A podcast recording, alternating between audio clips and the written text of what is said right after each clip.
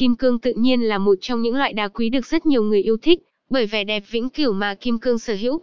Các trang sức, nữ trang được gia công từ kim cương luôn thu hút và mang giá trị cao cả về tinh thần lẫn vật chất.